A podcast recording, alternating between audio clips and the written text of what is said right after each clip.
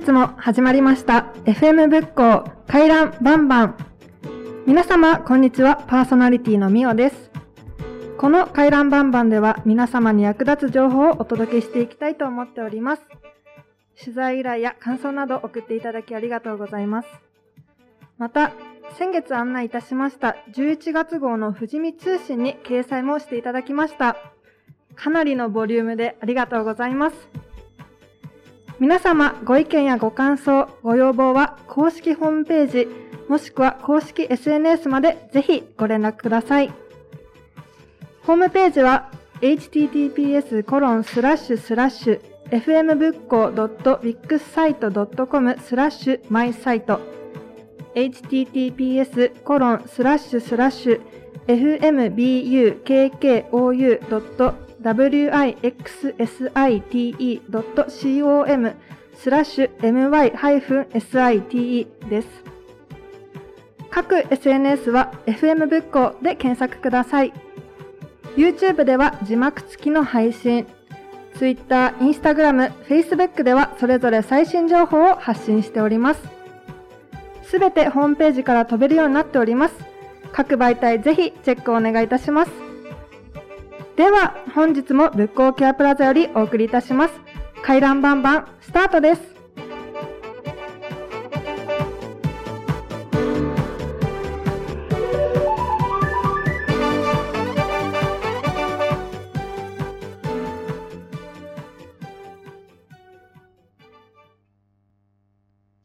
最初のコーナーは今日のゲストトーク。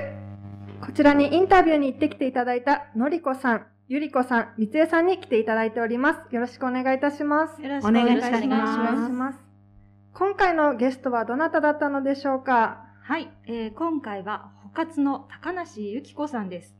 えー、前回に引き続いてですね、補活経験のある三江さんにもご参加いただきまして、座談会方式でお話を伺いました。はい。はい、なるほど。えー、はい、なんか美桜さんの頭の上にハテナがいっぱい見えるんですけれども、そうですよね。なんだろうっていう。なんかの活動なんだろうなっていう。保健とか保育とかなんか。近いですね。すねはい。こちらはですね、補活っていうのはですね、はい、保健活動推進委員の略なんだそうです。うんはい、で、インタビューでもお話しいただいてるんですけれども、はいあの、町内会から選出されるそうで、はい、あの、なり手がね、やっぱり少ないんだそうです。なるほど。はい。で、具体的な活動なんかについては、はい、インタビューで十分お聞きしております。なるほど。では、はい。ありがとうございます。では、インタビューで内容でチェックしていただければと思います。はい、はい、ありがとうございます。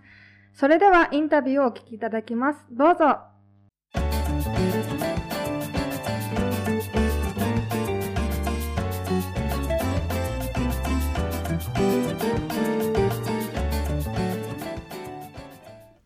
つもゲストをお迎えしてお話を伺います。このコーナー。今日はですね保健活動推進員の高梨由紀子さんにおいでいただきました。高梨さんよろしくお願いいたします。えっ、ー、と皆さんがですね補活さん補活さんと呼んでいるので補活さんってな何でしょう？というところから始めたいと思うんですけれどもあの保健活動推進委員というのはどういった、はい、保健活動推進委員って名前はすごいんですけど保健活動推進何やってるのって大体みんな分かんないんです。何やってるか、ね、今現在はあの何ですか住民の方の健康に関わる何かをするっていうことであ、まあ、今はコロナで何もできないんですけど、はい、それコロナ前は年に1回はウォーキングも企画してであの一般の方にも参加していただいて、はい、社協さんも企画してるので社協さんの時期とかぶらないように春先に行くとかやってたんですね。その他に健康に関わる何かの講習会あの講師の先生を呼べる場合は呼んできていただいたりしてそのお話を聞く会を年にだからそのウォーキングとその講習会を1回ずつやるぐらいしか、ね、今のところはやってないんですけどね。あそうなんですか、あの先ほどね活動の扉っていう資料をいただいたんですけど、はい、横浜市がん検診とかもあってこ これもこれはがん検診っていうよりもあのがん検診に行ってくださいっていうお願いをするのことをその活の方補活でやっててるんですね。でその時には主にあの乳がんあのクイズ形式のそういうのがあってやってもらってあと乳がんのではあの触れるあのモデルっていうかあの胸だけの触るとあの、はいあのシリコンができてる胸のはい。モデあれがモデルがあって、触るとあのコリコリしたのがこれががんなのよとかっていうのを体験してもらってこれなるのたその前にあのだから自分の体をね触ってあのこういうのがあったらちょっと変だと思ったらお医者さんに行ってくださいねっていうのを勧める役なんです。だからがん検診をするわけじゃなくってがん。検診を受けましょうっていう、手前のまあそう、アピールでね。アピールなんですよ。だからここで行われてるこのケアプラ祭りの時にもその乳がん検診のそのモデルを保健所から借りてきてここでもやってたんです。じゃあ私たちの生活に本当に根付いてる活動をたくさんされている保だ活さからんなんですね。根付くまで行ったかどうかいやよくわかんない。密着してるんですよね。健康に対してのことでね。う、密着してることをやっていただいてるってことですよね。うんうんあの先ほどちょっとお話ありましたけど今なり手が少ないっていうことなんですけど、あの具体的にどういう方がなな別にあの資格とかなんとかもなくて、た町だ、内でね、うん、町内で推薦されてなるって。いうだからあのやってくれませんかっていう形であの自分たちでお願いしてその出てくれそうな人をお願いするしかないのでこういう資格がある人とかそういうの一切何もないんです。意欲のみ。いいよそういうそう。う ん だからそういうあのなれば初めの時には一応ちょっとした研修会半日で済むような研修会があるんですけど、まあ、その研修会に出ていただいて。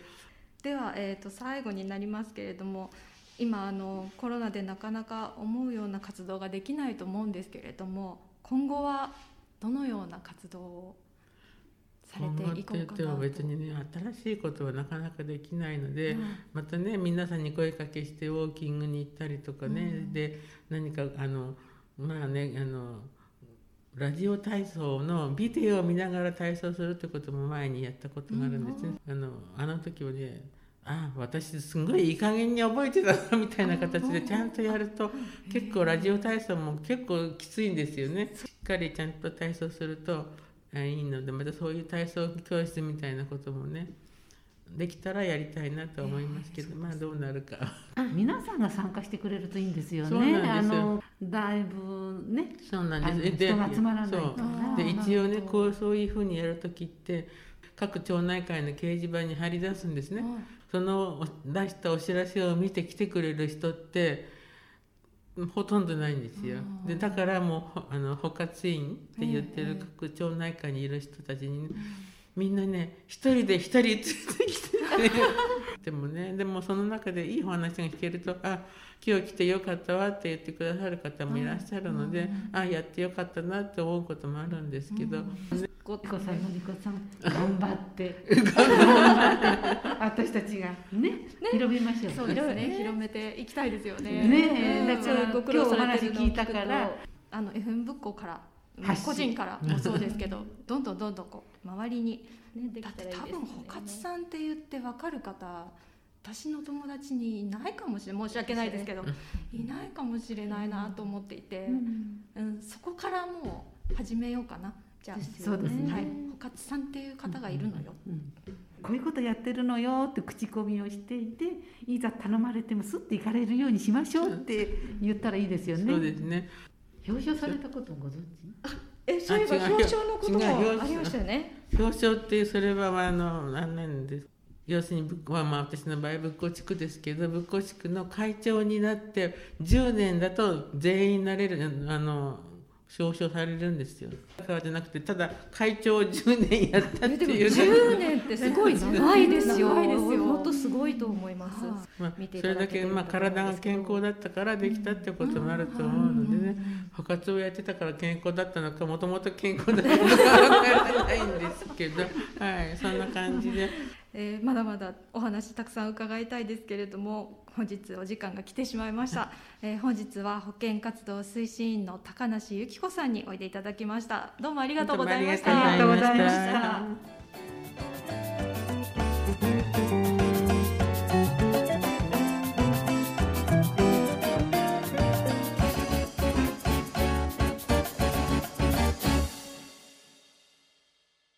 た。以上、補活の高梨さんへのインタビューをお聞きいただきました。のりこさん、ゆりこさん、インタビューされていかがでしたか？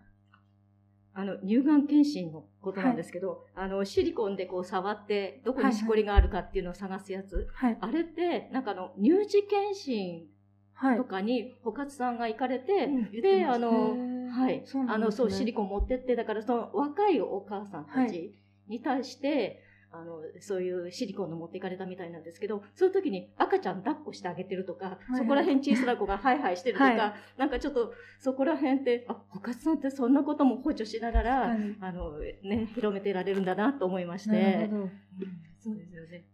だからその探すのもねこれにはいくつぐらいありましたか？どの辺にありましたか、はい。っていうことを本当に手であの触るっていう感じですね感触でね難しいですよね。そう私も触ったことあるんですけど。そうな数かなかね、はい見つからないですよね。自分のはちょっと分かりづらいけれど、はいあのシリコンでやるとそれなりにしこりが見つかるんですよね。私、シリコンでうまくいかなかった。私も行かなかったです。なかなか難しいですね、はい難しかったですねうんあとあれですよね、あの、歯科検診の話もされてたけど、なんかあの、面白いなと思ったのは、あ、ちょっと参加してみたいと思ったんですけど、こう噛む力で、その噛んでるガムの色が変わっていへく。ーガムの色がが。へーが面白いですね。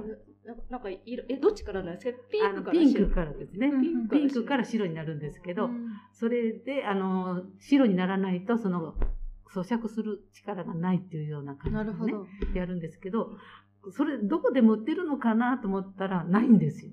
特別？うんだからそれはだから専門的なものらしいんでなかなか素人は手に入らない。だからそういう時にね、あの参加させていただいて調べた方がいいのかなて。いただくっていう形ですかうね。んそれとあとはあの磨き方ね。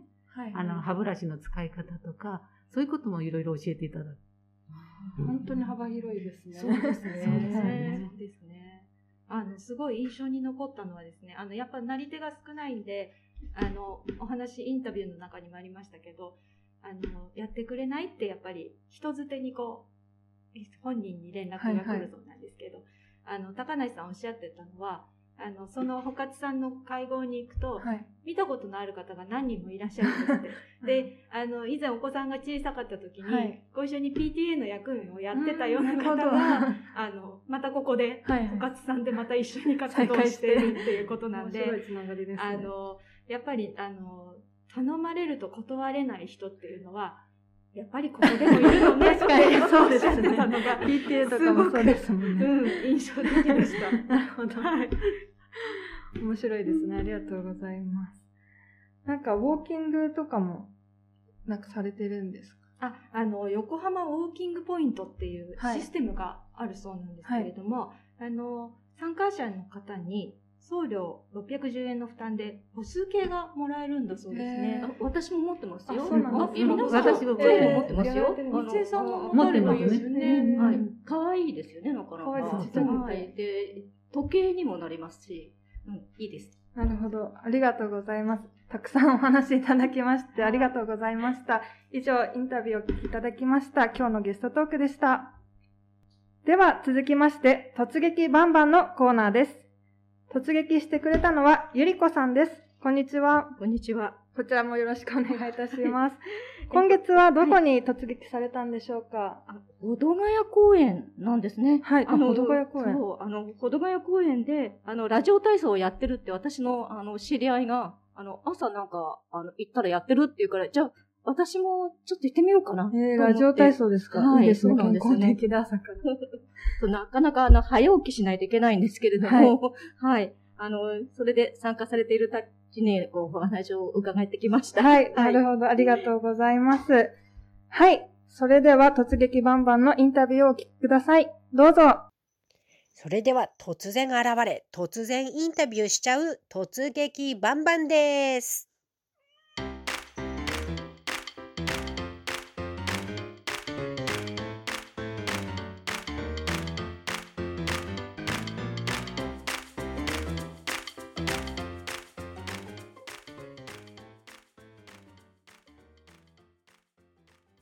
今日は保土ヶ谷公園で毎朝ラジオ体操をなさっている松岡貞夫さんで中川千恵子さん、杉信夫さんにお話を伺います。よろしくお願いいたします。はい、よろしくお願いします。であ早速なんですけれども、何年前からここにおいでになって、ラジオ体操をしてくださってるんですかねあの、機会をお持ちになってきているんですよね。え私がね、あの、定年で辞めた時に、それからなんだけども、17年ぐらいからね。17 17年。えああ、長いですよね。え。でそうだはい。あの、なんか、長いって、しかも、なんか、お休みをされたことがほとんどないようなことを伺ったんですけれども、ええそうなんですよはいね。やはりあの、高齢者になるといろいろな病気が生じてきますからね。その予防の兼ねて。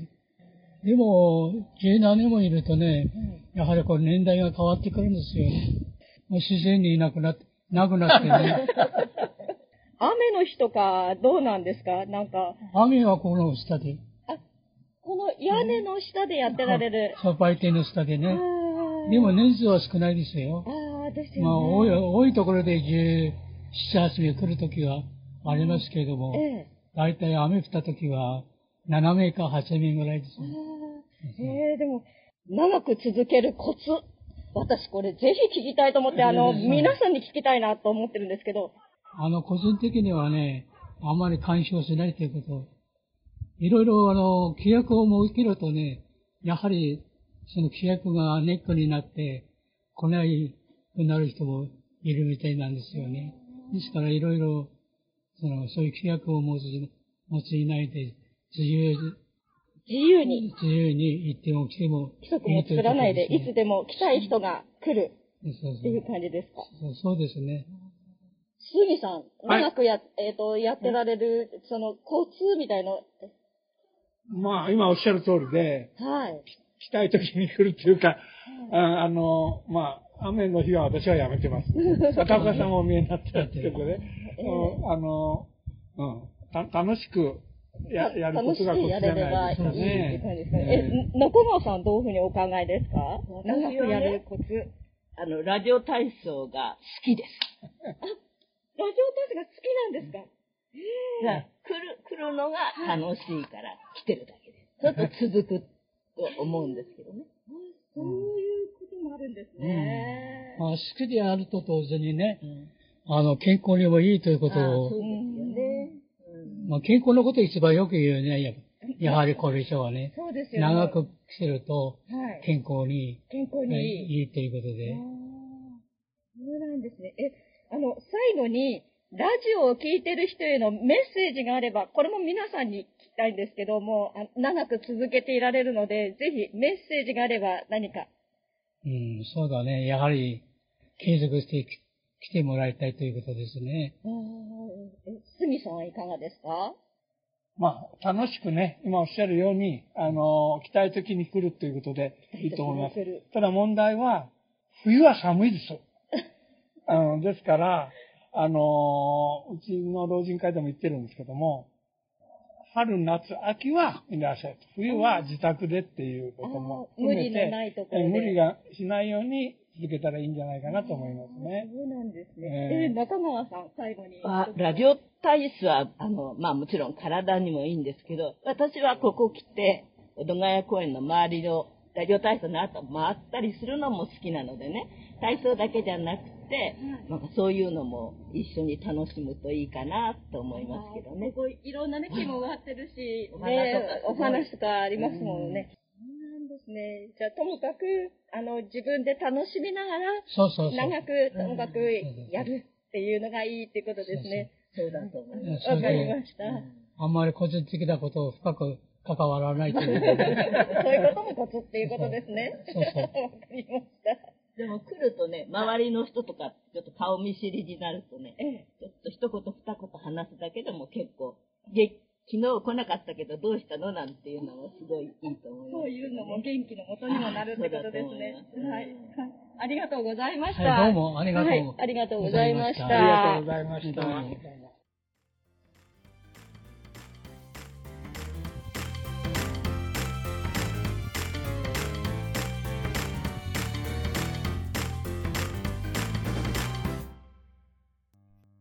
以上、インタビューを、なんかアピールがあるそうですね。アピールですか？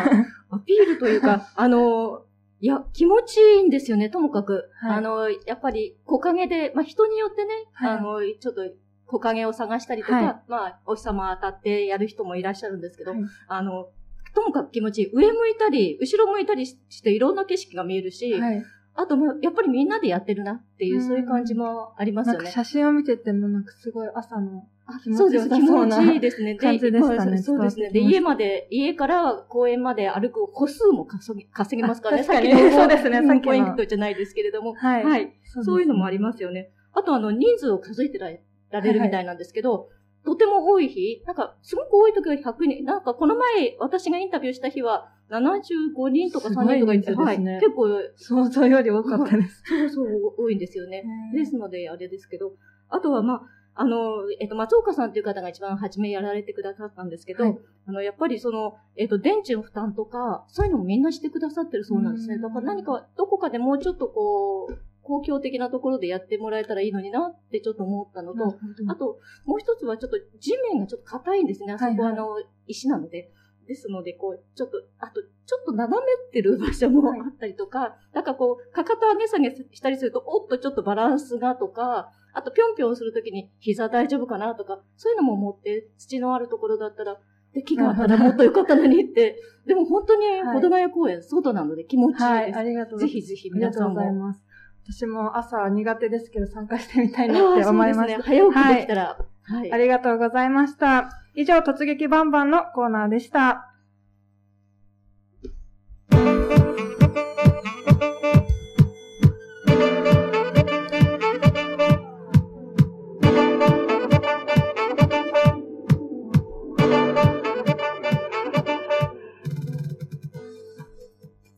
続いて、今日の取れたて情報便。ここからは引き続きゆりこさんにお付き合いいただきます。よろしくお願いいたします。よろしくお願いしますお願いします。まずは、取れたて野菜情報から。ようこさん、今日の情報は何でしょうか？はい、行ってきましたよ。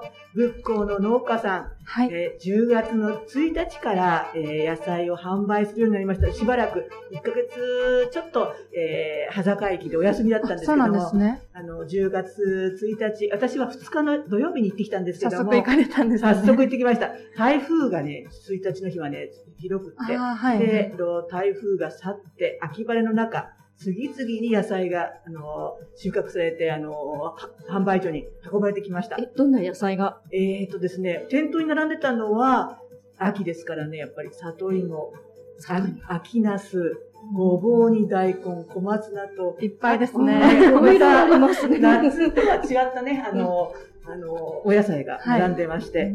で、あの、そこでは、あの、10時ぐらい行ったかな、まだ、あの、人が来てなかったんで、ゆっくり、あの、お店の人と話すことができまして、えー例えば、枝豆なんかもあったんですけども、この秋の枝豆はまた、あの、夏の枝豆と違って美味しいよ、とか。あ甘みがありそうな。そうですね、深、深みがあったんですね。なんかこう、ちょっと深みのある、あの、熟成されたような味が、味わいの深い、あの、ああの、枝豆がいただきました。あともう一つ、えー、美味しそうだなと思って、ついつい買っちゃったのはやっぱりさ、里芋。里芋。で、その里芋の大きいのと、あと、ちょっと、あの、まあ、普通な、普通な感じのとあって、どっちがいいんでしょうねって聞いたらば、大きい方は、剥きやすいんです。その代わりちょっと固め。そして、普通ぐらいの里芋の形してるのは、柔らかくて、あの、ホクホクしてるんですけども、まあ、剥くのちょっと大変ですよね。って。まあ、私は、あの、迷わず大きい方買いまして、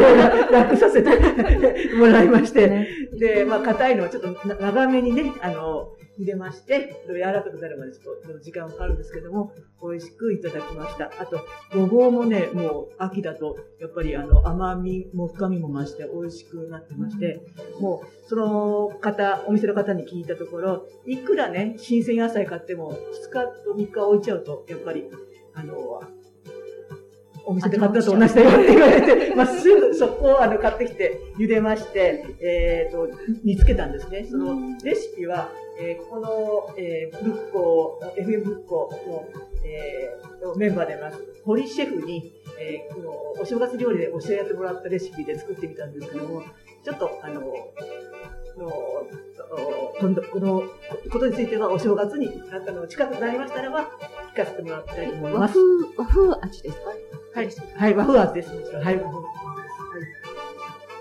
何かあの、持参自称のスタンプラリーなどがあるみたいですね。えーとですね、10月の18日から始まるんですけども、はいと保土ヶ谷直売所スタンプラリーっていうのが始まります。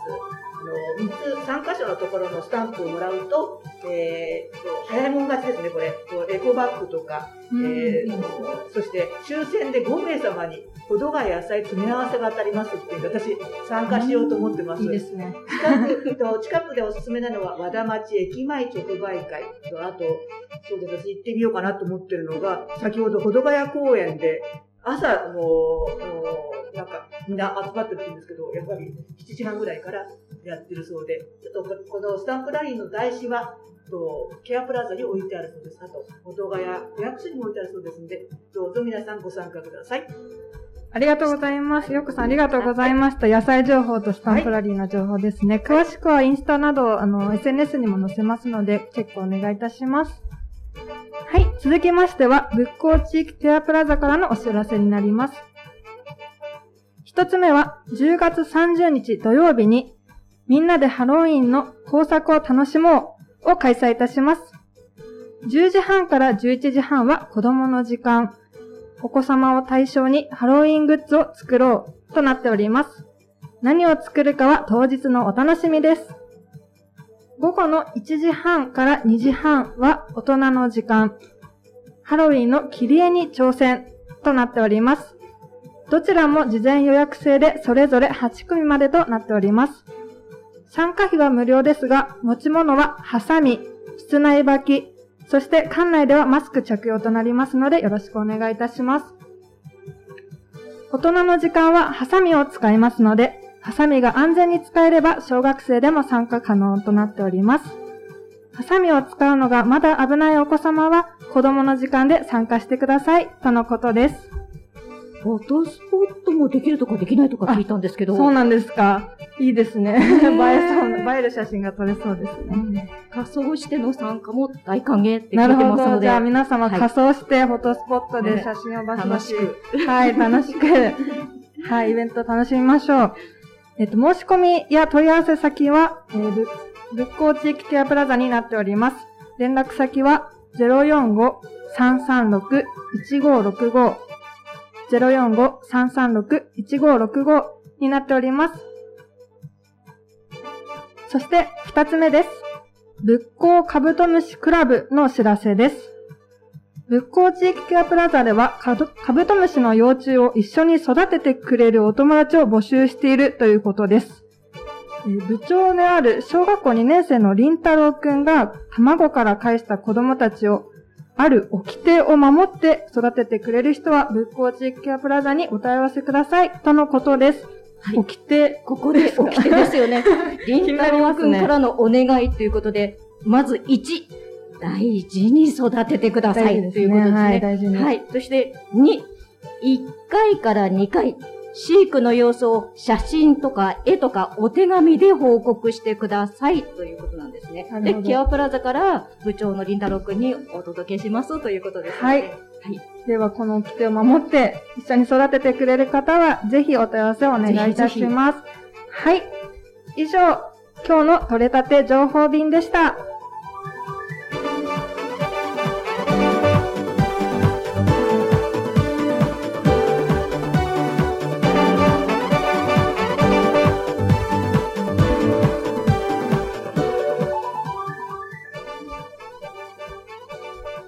日も回覧バンバン最後までお付き合いいただきありがとうございました。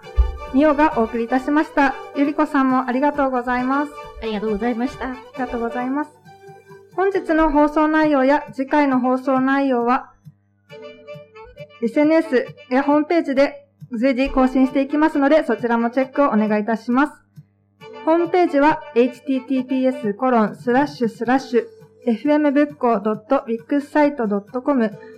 スラッシュマイサイト https コロンスラッシュスラッシュ fmbukkou.wixsite.com スラッシュ my-site 各 SNS はホームページから飛んでいただくか FM ブックで検索してみてください。本日紹介させていただきましたイベント情報につきましても、ホームページや SNS でご案内させていただきます。